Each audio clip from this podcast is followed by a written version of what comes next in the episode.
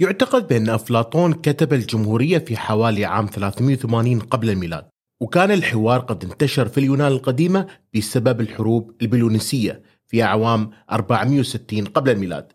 الجمهورية هي أطروحة أفلاطون الأكثر شهرة وقد ثبت بمرور الوقت بأنها واحدة من أكثر الأعمال تأثيرا في الفلسفة ونظريات السياسة التي كتبت على الإطلاق.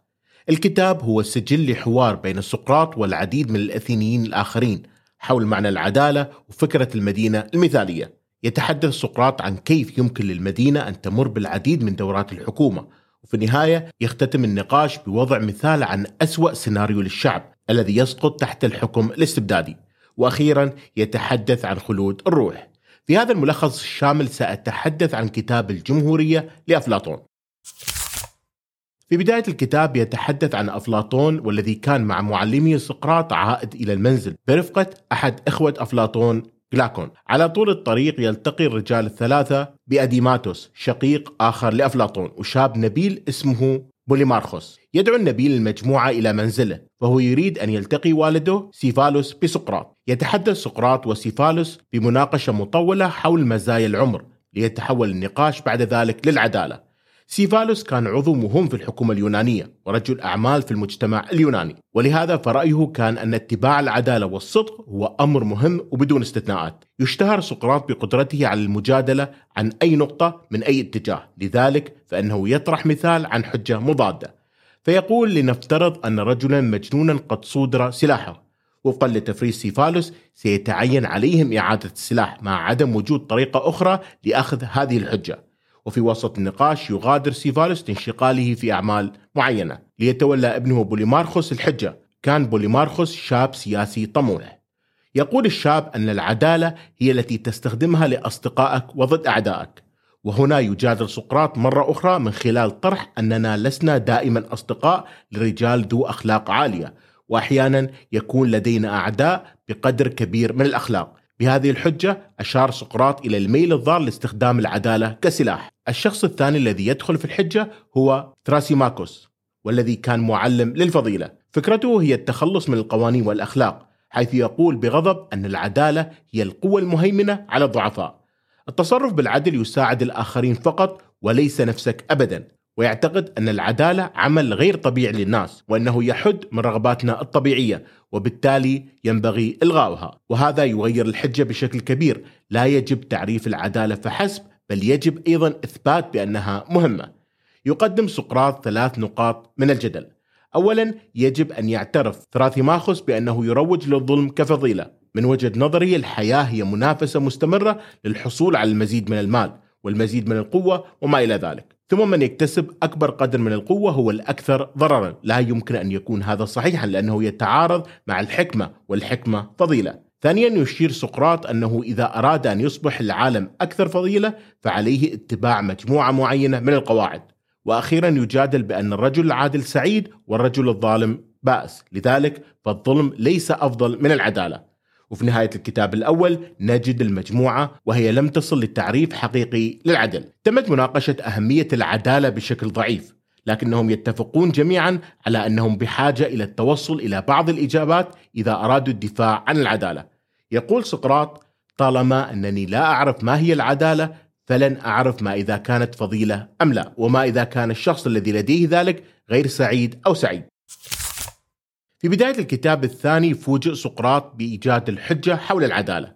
سأل الشاب جلاكون عما إذا كان سقراط يريد إقناعهم بالفعل بأن أن يكونوا عادلين أفضل من أن يكونوا ظالمين أم أنه يريد فقط أن يجعل الأمر يبدو بأنه أقنعهم عندها أجاب سقراط بأنه يريد إقناعهم بالفعل أشار جلاكون أن هناك ثلاث فئات للخير الأول هو نوع الخير الذي نرغب فيه من أجل مصلحتنا الخاصة أما النوع الثاني من الخير فهو الذي نبحث عنه لنتائجه مثل ممارسة الرياضة والوجبات الغذائية الصحية وما إلى ذلك. والنوع الثالث من الخير هو نوع الأنشطة التي نكسب منها المال. وهنا يسأل جلاكون سقراط. أي من هذه الأشكال من الخير تسقط العدالة؟ يشير جلاكون أن معظم الناس يعتقدون أن العدالة تندرج تحت الفئة الثانية أن العدالة هي شكل من أشكال الكدح الذي ينبغي ممارسته من أجل الأجور والسمعة التي تأتي من هذا العمل. لتعزيز حجته يعطي جلاكون مثال ويتكلم عن أسطورة خاتم جيجنز. فيها جيس راعي بسيط يعتني بأغنامه. وعندما تتعرض الأرض لزلزال منها يطير شق في الوادي. من هذا الشق يجد حصان برونزي مجوف به فتحة. ينظر إلى الفتحة ليرى جثة رجل أكبر من حجم الإنسان العادي لا يرتدي سوى خاتم ذهبي. لكن هذا الخاتم كان قد سقط من إصبعه. اكتشف الراعي بأنه إذا لبس الخاتم فإنه يكون غير مرئي. أول ما قام به هو اغتصاب الملكة ثم قتل الملك ليستولي على الحكم. يقول جلاكون أنه إذا كان هناك خاتمان الأول لرجل ظالم والآخر لرجل عادل فإن الرجلين سيتصرفون بنفس الطريقة. سيكون الابتعاد عن التصرف دون خوف من العواقب صعب بنفس القدر على العادل والظالم. ثم يدعي جلاكون أن الرجل الظالم يكافئ بالثروة في حين يتم ازدراء الرجل العادل. يتفق إديمانتوس مع جلاكون مضيفا أن العادلين يبحثون عن مكافأتهم في الحياة الآخرة. ويضيف أخيرا بأن العدل يجب أن يكون له هدف نبيل مثل المعرفة. في هذا الكتاب يضع سقراط قواعد أساسية للقصص. يجب أن يكون الأبطال شجعانا في مواجهة الخطر على الرغم من خوفهم ويجب جعل الهاوية تبدو مرعبة لدرجة أن الأبطال لن يغتنموا الفرصة التي تقودهم إلى أبوابها. ويجب أن يتحسروا على وفاة الرفاق الذين سقطوا ويجب أن يبتعدوا عن المشاعر العنيفة ولكن الأهم من ذلك يجب أن يكون البطل صادق وعندما سأل جلاكون عن قصص الرجال العاديين يطلب سقراط عدم الرد على هذا الأمر في الوقت الحالي يجب عليهم اولا إثبات صلاح العدالة ثم يمكنهم العودة للحديث حول القصص. يجب أن يتضمن التدريب البدني لهؤلاء الأبطال اللعب بالسيف والتدريب على المعارك وليس التدريب الرياضي العادي. وسيكون من المهم أيضا إيجاد توازن بين التدريب البدني والتدريب على الموسيقى والشعر. الكثير من التدريب البدني سيجعلهم متوحشين في حين أن الكثير من الموسيقى والشعر سيجعلهم ناعمين. يستمر سقراط في ذكر أفكاره للتدريب الطبي في المدينة العادلة. يجب تدريب الأطباء فقط على علاج الأشخاص الأصحاء بمرض واحد قابل للشفاء ولا يعالج المصابين بأمراض مزمنة. يجب ترك هؤلاء المرضى يموتون بشكل طبيعي. إذا كان الشخص ما يعاني من مرض عقلي غير قابل للشفاء فيجب إعدامه. يشترط سقراط على أنه في المدينة التي يبنونها بقصصهم يجب أن يكون الجميع سعداء بنفس القدر. لا يجب أن يكون أحد سعيدا على حساب شخص آخر، يجب أن يتعاملوا مع كل جزء على حدة من أجل الحفاظ على التوازن. لن يكون هناك مال في هذه المدينة، لذلك لن يكون هناك ثروة أو فقر. يشير أديمانتوس إلى أن المدينة التي ليس لها إيرادات لا يمكن الدفاع عن نفسها. لكن سقراط يقول أن المدينة سيكون لديها أفضل أوصياء المدربين وستكون المدن المجاورة سعيدة بالمساعدة إذا وعدوا بكل غنائم المعركة. يريد سقراط أن لا تنمو المدينة بشكل كبير جدا. سيشارك الأوصياء بالتساوي في كل شيء بما في ذلك الزوجات والأطفال. لن تكون هناك حاجة إلى قوانين لأن تعليمهم الخاضع لحراسة مشددة سيبقيهم في طريق مستقيم أخلاقيا. الآن المدينة العادلة جاهزة ونظرا لأنها أفضل مدينة ممكنة سيكون لها بالتأكيد الفضائل الأربعة الحكمة والشجاعة والاعتدال والعدالة. الحكمة تأتي من الحراس الذين يديرون المدينة ويجب العثور على الشجاعة في الرجال الذين يقاتلون بالفعل من أجل المدينة. أما الاعتدال فيستخدم في اختيار الحكام وتوجد العدالة في القوانين التي تنص على أن الجميع يحصلون على وظيفة لتحسين المدينة من خلال القيام بالوظيفة الأنسب لهم. وبهذا تم تصميم المدينة العادلة، ولكن ماذا عن الأشخاص؟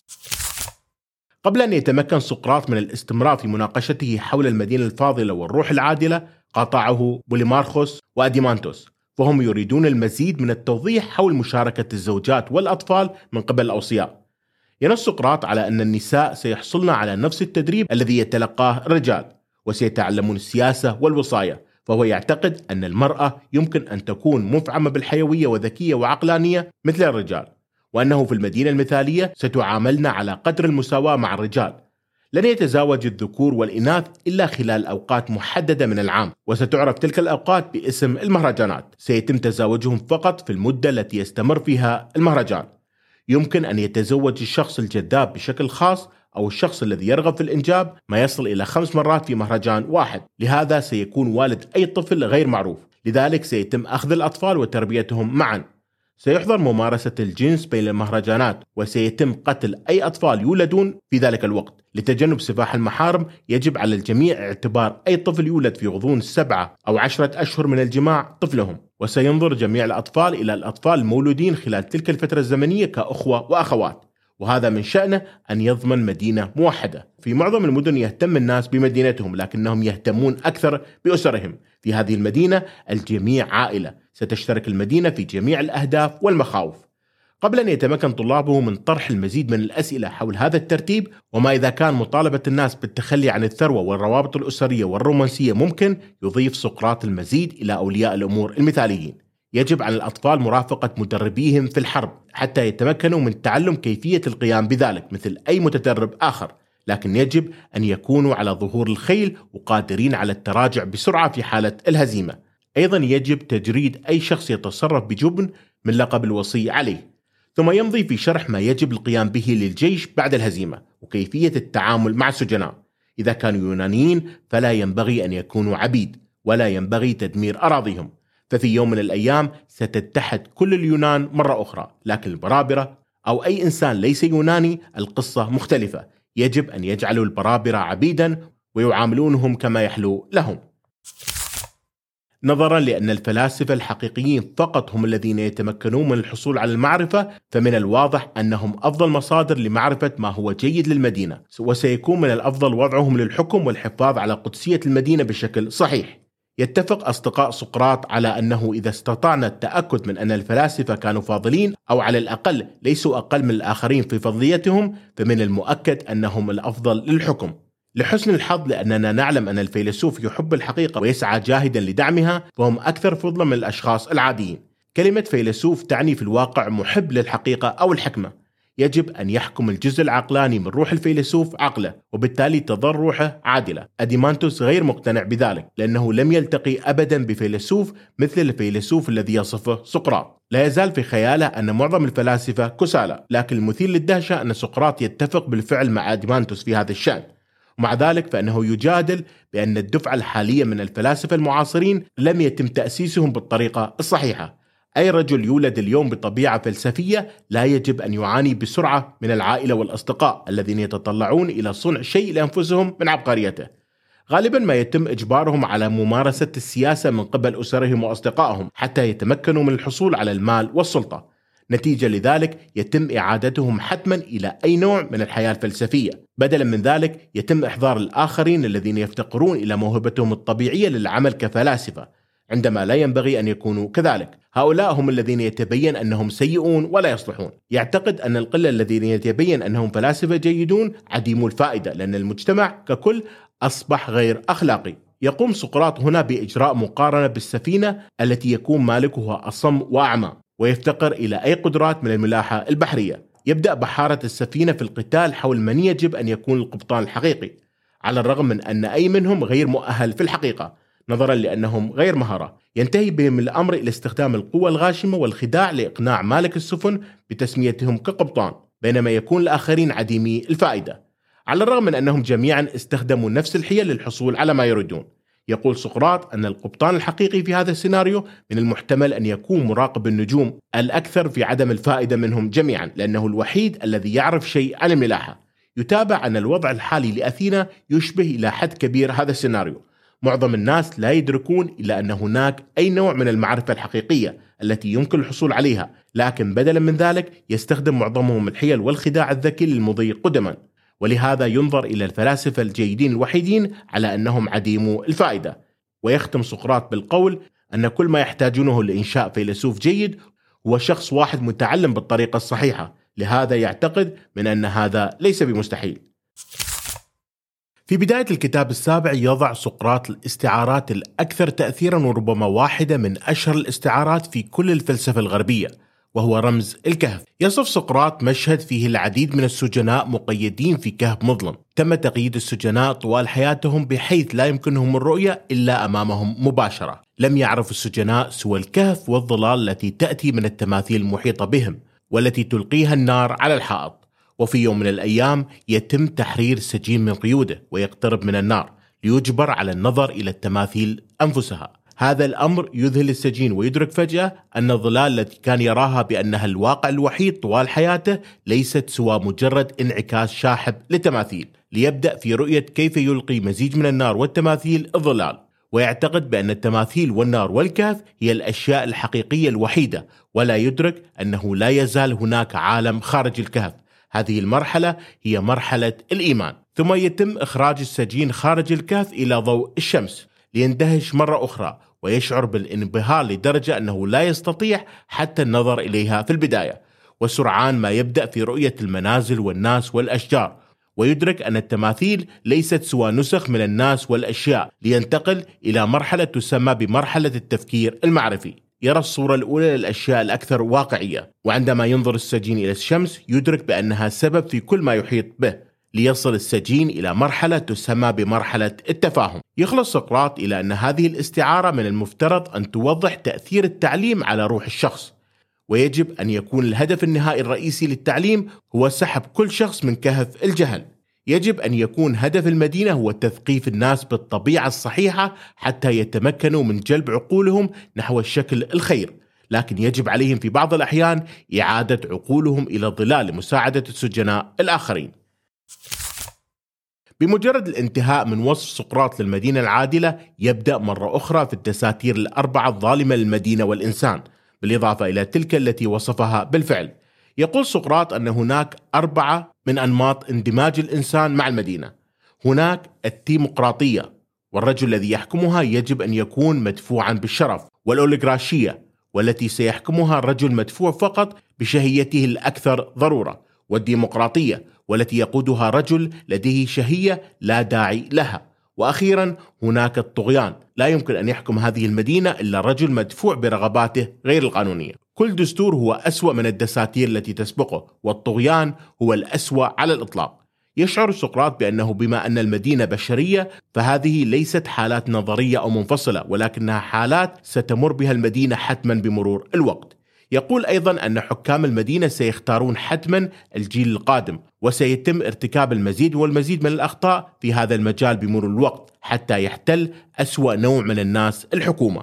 هؤلاء الناس سيكونون مدفوعين بالجشع ولا يرون سوى الثروة الشخصية والأرض. سيظل الحكام القدامى يريدون الفضيلة ولكن في النهاية سيأخذ الحكام جميع الأراضي في المدينة كملكية خاصة لأنفسهم ويستعبدون الناس. ستنشأ الحروب ولن يشاركوا في الزراعة والعمل. بعد ذلك ستتحول الديمقراطية إلى الإيروكراشية كل من لديه ثروة فوق نقطة معينة سيصبح حاكم تلقائي. بعد ذلك تأتي الديمقراطية والرغبة في الحصول على حصة الأسد من الثروة ستتحول إلى أقراض المال بأسعار فائدة مرتفعة ويصبح الانقسام بحيث يتم دفع معظم المدينة إلى الفقر بينما تصبح قلة مختارة أكثر ثراء من أي وقت مضى. وفي نهاية المطاف سوف يثور الفقراء ويدمرون الأغنياء. ويضعون دستور جديد حتى يتمكن الجميع من المشاركة في الحكم ليعطون مناصب السلطة دون أي اهتمام لمن هو الأفضل لهذا الدور. لذلك لا يوجد نظام أو انسجام وفي النهاية يبدأ الطغيان. حيث أن رغبات المواطنين في الحرية الكاملة تجعلهم يهملون أي نظام أو حكم ويصبح زعيم الثروة السابقة طاغية للفقراء حيث يقتل أي شخص يخشى أن يطيح به. ويستعبد الجميع حتى يتمكن من أخذ الثروة منهم لإضافته لثروته الكتاب التاسع هو وصف لنسخة سقراط من الرجل المستبد فهو ابن الرجل الديمقراطي الذي يتجه نحو الفوضى.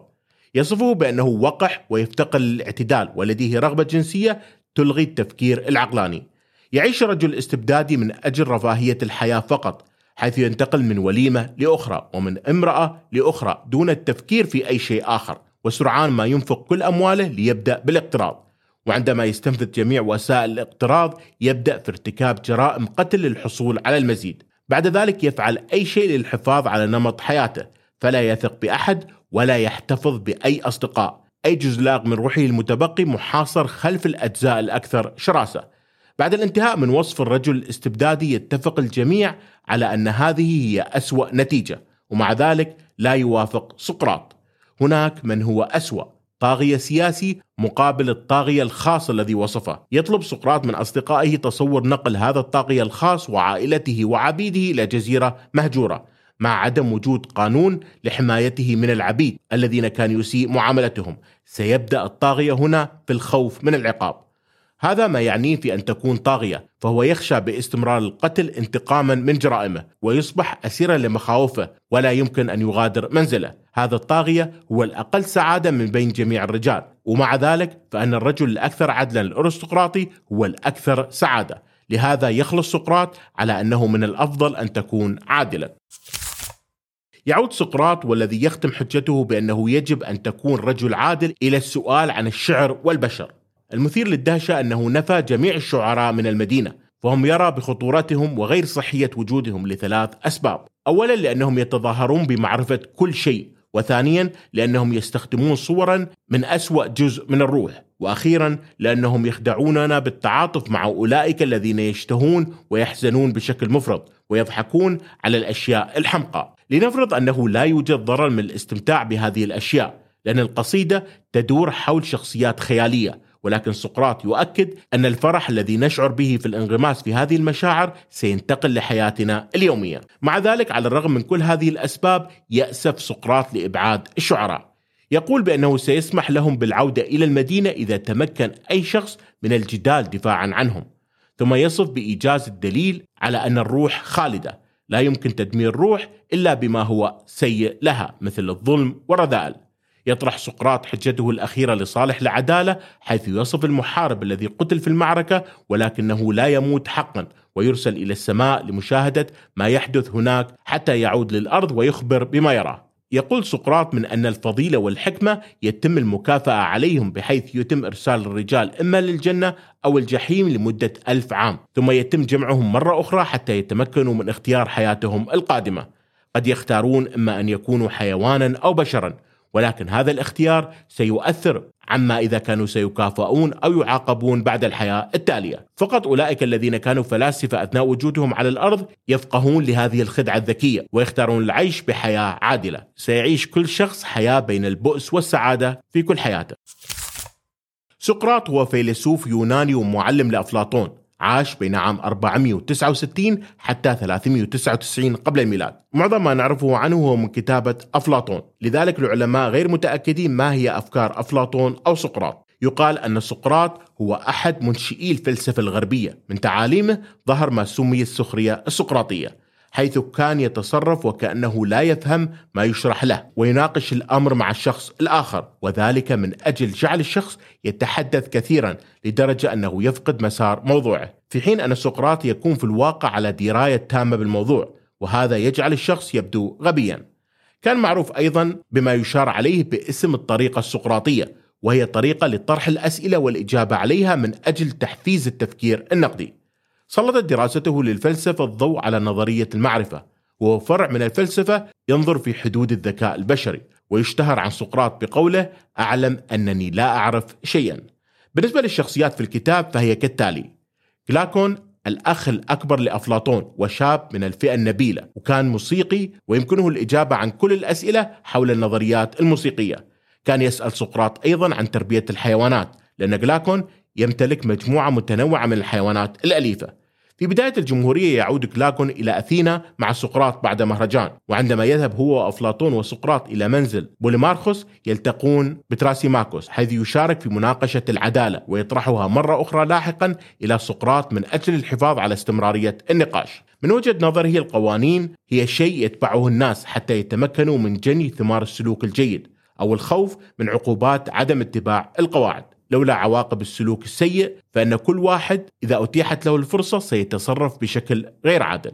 في الكتاب هناك أيضا أديمانتوس الأخ الأكبر لأفلاطون وكان هو الصوت العملي في النقاش. مخاوفه تتعلق بالتعليم وسعادة الناس في المدينة التي يتخيلها سقراط. كان معروف بأسئلته حول الثروة في المدينة الخيالية. أما عن بوليمارخوس فهو ابن سيفالوس حيث كان رجل أعمال بارز. يريد بوليمارخوس الدخول في السياسة وهو المحرض على المناقشة بأكملها حول العدالة. وأخيرا هناك ثيرماركوس معلم الفضيلة. رأيه في العدالة هو أنها تتجه إلى الخارج ولن تحتاج البشرية إليها للحفاظ على استمرار المدن وكان ساخر للغاية. كان أفلاطون فيلسوف يوناني وأحد أكثر المؤل وأحد أكثر المفكرين تأثيرا وإبداعا في الفلسفة الغربية. ولد أفلاطون لعائلة أرستقراطية في وقت ما في عام 428 قبل الميلاد في أثينا اليونان. قيل بأن والده أرسطون ينحدر من ملوك أثينا الأوائل. أما والدته فكانت مرتبطة بالمشرع سولون في القرن السادس قبل الميلاد.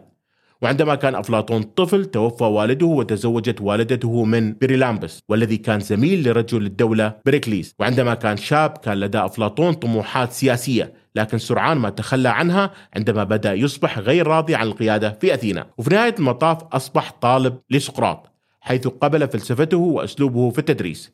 كان أفلاطون حاضر لرؤية وفاة سقراط في عام 399 قبل الميلاد وخوفا على حياته الخاصة غادر أثينا وذهب لإيطاليا. وفي عام 387 قبل الميلاد أسس أفلاطون الأكاديمية في أثينا. توصف المدرسة بأنها أول جامعة أوروبية. قدمت في الجامعة مجموعة شاملة من الفصول الدراسية بما في ذلك مواضيع مثل علم الفلك والبيولوجيا والرياضيات والنظريات السياسية والفلسفة. وكان أرسطو الطالب الأكثر شهرة في الأكاديمية. ذهب أفلاطون إلى الصقلية في عام 386 قبل الميلاد لتعليم الحاكم الجديد لسيراكيوس ديونيسيوس الأصغر كيفية الحكم فلسفيا. لكن هذه التجربة كانت فاشلة. ولهذا عاد أفلاطون لسيراكيوس في عام 361 قبل الميلاد وقضى السنوات الأخيرة من حياته في الكتابة وإلقاء المحاضرات في الأكاديمية. توفى عن عمر يناهز الثمانين عام في أثينا بين أعوام 348 أو 347 قبل الميلاد. كانت أعمال أفلاطون على شكل حوار حيث يتم طرح الأفكار الفلسفية ومناقشتها في سياق محادثة أو نقاش يشارك فيها شخصين أو أكثر. يعتقد أن أعمال أفلاطون تتضمن 35 حوارا و13 رسالة. تأثير أفلاطون طوال تاريخ الفلسفة كبير لدرجة أنه من الصعب قياسه وعندما توفى أصبح الفيلسوف سيبيوسيوس رئيس للأكاديمية.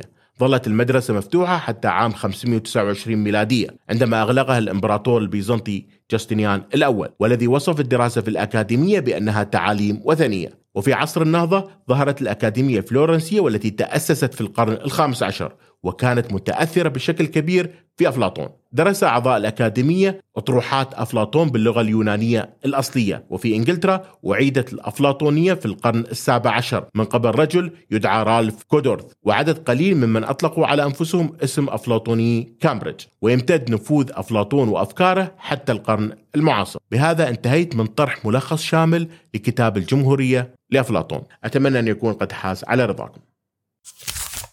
وبهذا انتهت حلقة اليوم من ورق كاست. ادعم محتوى ورق كاست الصوتي من خلال الاشتراك وال review ونلتقي في الحلقة المقبلة من ورق كاست.